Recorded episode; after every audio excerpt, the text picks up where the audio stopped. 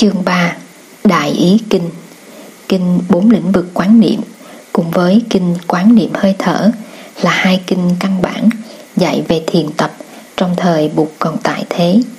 Trong cả ba tụng bản, danh từ con đường duy nhất Eka Yana tụng bản 1 Nhất đạo tụng bản 2 Nhất nhập đạo tụng bản 3 đã được sử dụng.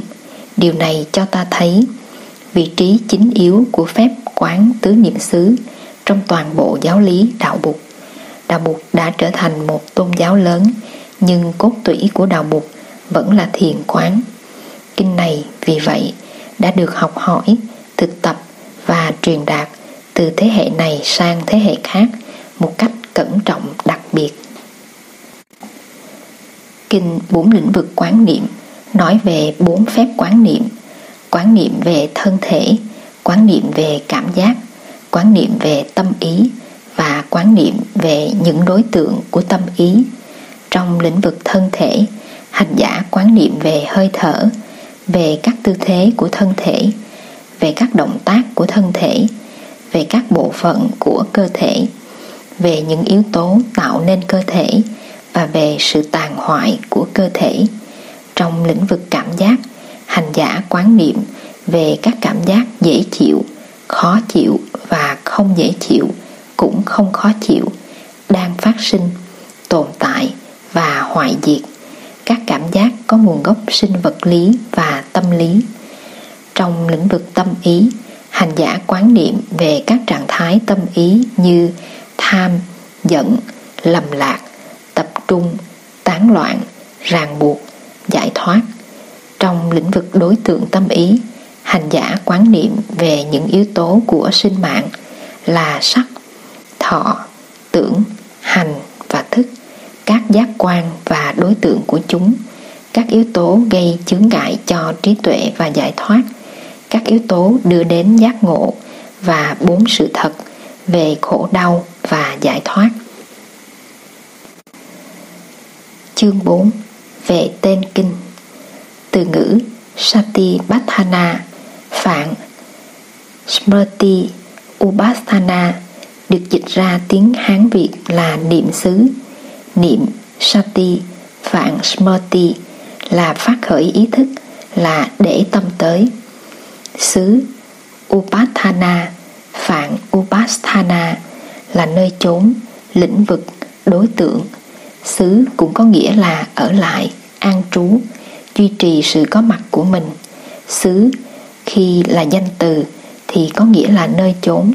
Nhưng khi là động từ, đọc là xử thì có nghĩa là duy trì sự có mặt. Vì vậy, ngoài danh từ niệm xứ, ta còn có danh từ niệm trú. Cả hai cùng có nghĩa như nhau.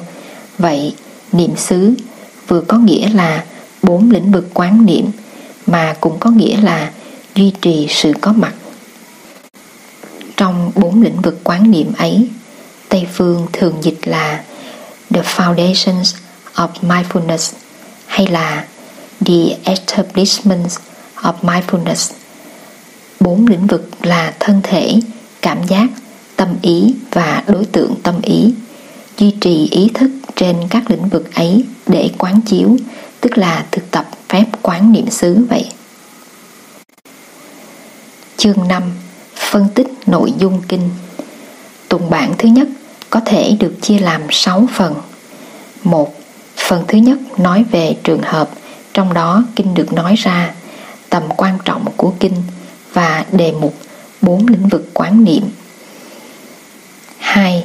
Phần thứ hai nói về các phương pháp quán niệm thân thể, nơi thân thể 3. Phần thứ ba nói về các phương pháp quán niệm cảm thọ. Nơi cảm thọ 4. Phần thứ tư, nói về các phương pháp quán niệm tâm ý, nơi tâm ý. 5. Phần thứ năm, nói về các phương pháp quán niệm đối tượng tâm ý, nơi đối tượng tâm ý. 6. Phần thứ sáu, nói về thời gian và thành quả của sự thực tập quán niệm Nội dung tụng bản thứ hai cũng có thể được phân tích y như tụng bản đầu. Tụng bản thứ ba lại cũng có thể được phân ra làm 6 phần nhưng nội dung có hơi sai khác chút ít. Một, phần thứ nhất nói về trường hợp trong đó kinh đã được nói ra, tầm quan trọng của kinh và chủ đề của kinh là bốn phép quán ngưng tụ tâm ý. Trong phần này, con đường tám sự hành trì chân chánh, bát chánh đạo và năm thứ chướng ngại của giải thoát, ngũ cái cũng được nhắc đến. 2. Phần thứ hai nói về phép quán thân nơi thân. 3. Phần thứ ba nói về phép quán cảm thọ nơi cảm thọ. 4. Phần thứ tư nói về phép quán tâm nơi tâm. 5. Phần thứ năm nói về phép quán pháp nơi pháp. 6. Phần thứ sáu nói về hiệu quả của sự tu tập để trừ diệt năm sự ngăn che, ngũ cái và thực hiện bốn sự ngưng tụ tâm ý, tứ niệm xứ